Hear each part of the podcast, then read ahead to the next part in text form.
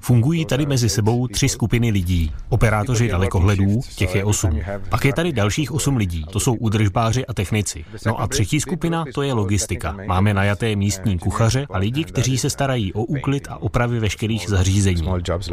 Říká mi u největšího bodu astronomické observatoře její vedoucí Ivo Saviani. Její chod tady ve výšce 2,5 tisíce metrů tak zajišťuje nějakých 40 lidí. Samotných astronomů je tu ale daleko méně. Obvykle to je jeden astronom na dalekohled, ale teď tu máme českou skupinu, pak je tu taky skupina na švýcarském dalekohledu. Takže je tu teď nějakých 10 astronomů, ale vždy to záleží na druhu programu, který provádějí. Spolu s vedoucím zdejší observatoře teď vstupujeme do obrovské asi 30 metrů vysoké kopule. Nastupujeme do malého výtahu a zastavujeme ve čtvrtém patře. Tak to je ono, náš 3,6 metrový dalekohled. Tam se zrovna něco otáčí? Ano, to se otevírají větrací poklopy, protože to tady během dne potřebujeme chladit, aby se vyrovnaly teploty. Hlavní zařízení je tady HARPS, to je světově nejúspěšnější detektor exoplanet. Pomocí téhle techniky se našla i vůbec první extrasolární planeta, 51 Pegasí. Taky tady vidíte další řadu přístrojů a celé to je ve vakuové komoře, abychom byli co nejvíc nezávislí na okolním prostředí. Díky tomu dokážeme velmi přesně měřit radiální rychlosti hvězd. A z nich potom odhalit přítomnost blízké exoplanety, na které by potenciálně mohl být i život. Spolu s Ivem Salianem teď stojíme u paty tmavě modré na výšku asi 15-metrové konstrukce dalekohledu. Celkově známe více než 4000 exoplanet a jen tohle zařízení jich našlo stovky. Jsou dvě hlavní techniky na jejich objevení. Radiální měření rychlosti hvězd a transitní metoda, kdy planeta přechází přes kotouče hvězdy a tím se změní její jas. Myslím, že 10 až 20% těchto planet našel právě tenhle dalekohled.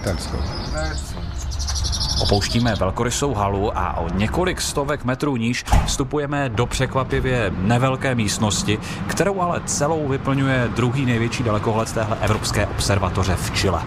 Jeho unikátnost se schovává mezi ocelovými pláty a jejím speciální zrcadlo s takzvanou aktivní optikou. Jeho tloušťka je asi poloviční v porovnání s monolitickým zrcadlem, které jsme viděli před chvílí. Tady je ten rozdíl. Když se podíváte níž, trochu si tam posvítíme, vidíte ty malé písty? Každý je napojený na vlastní motor. Ty tlačí ze spodu na zrcadlo, korigují jeho tvar a kompenzují tak deformace vzniklé působením gravitace, které u velkých zrcadel hrozí. Je to první dalekohled, který s touhle technologií začal. Zrcadlo je mnohem lehčí, nepotřebuje tak masivní konstrukci, což znamená, že je i levnější a taky produkuje lepší snímky. Všechny nové moderní dalekohledy teď používají tenhle systém. Třeba jako nedaleký systémy čtyř více než 8 metrových dalekohledů observatoře Paranal, které společně tvoří nejmodernější optický přístroj na světě. Tady na observatoři La Silla se už ale mezi tím setmělo a aktivní optikou se nahoru dívá dvojice čilských astronomů. Jedním z nich je i astrofyzik Timo Ankita z Univerzity Andrese Bella. Dneska to jde skvěle. Včera bylo trochu zataženo, takže byl problém chytit nějaké fotony. Sledujeme tady gravitační čočky kvazaru, které teď detailněji prověřujeme.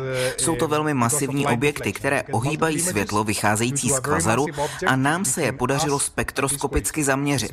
Spektrum je něco jako jejich otisk prstu, ze kterého můžeme zjistit spoustu podstatných věcí. Od velmi přesného měření struktury kvazaru po určení Hubbleovy konstanty.